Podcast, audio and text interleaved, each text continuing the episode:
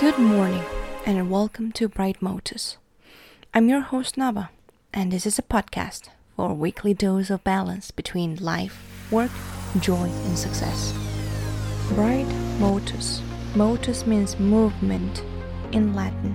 I am hoping this podcast gives you a small push to make you move forward your brighter future. And let's get started. 2020 has been hectic, but still, hope you guys had a wonderful Christmas and getting ready for 2021.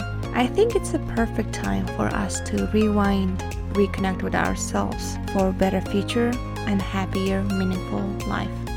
Therefore, today's episode will be about 7 steps for finding your true self. Step 1 Don't fight how you feel. You cannot create better life if you try to ignore how you feel. Your brain is not always right. Sometimes you just have to trust your guts. I believe you probably heard about this before. But step 2 Remember what you're passionate about. Recall the last time you really enjoyed yourself and felt purpose. Step 3 Make a timeline of your life up until this point. List any achievements, regrets, momentums, all goods and bads to reconnect and reflect your life. Step 4 Stop and listen.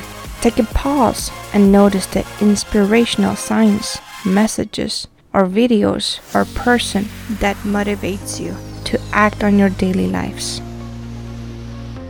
Step 5 Reconnect with old friends. Certain times, friends can fill the gap with their observation to help you to compare yourself to your old self.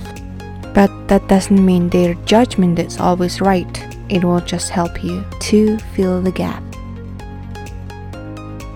Step 6 Update your mindset. We all have beliefs we're embraced over the years that are no longer beneficial to our lives. So, just like how our phone does it, update it. Step 7 Trust yourself. We should all learn to trust ourselves when we are taking a new path.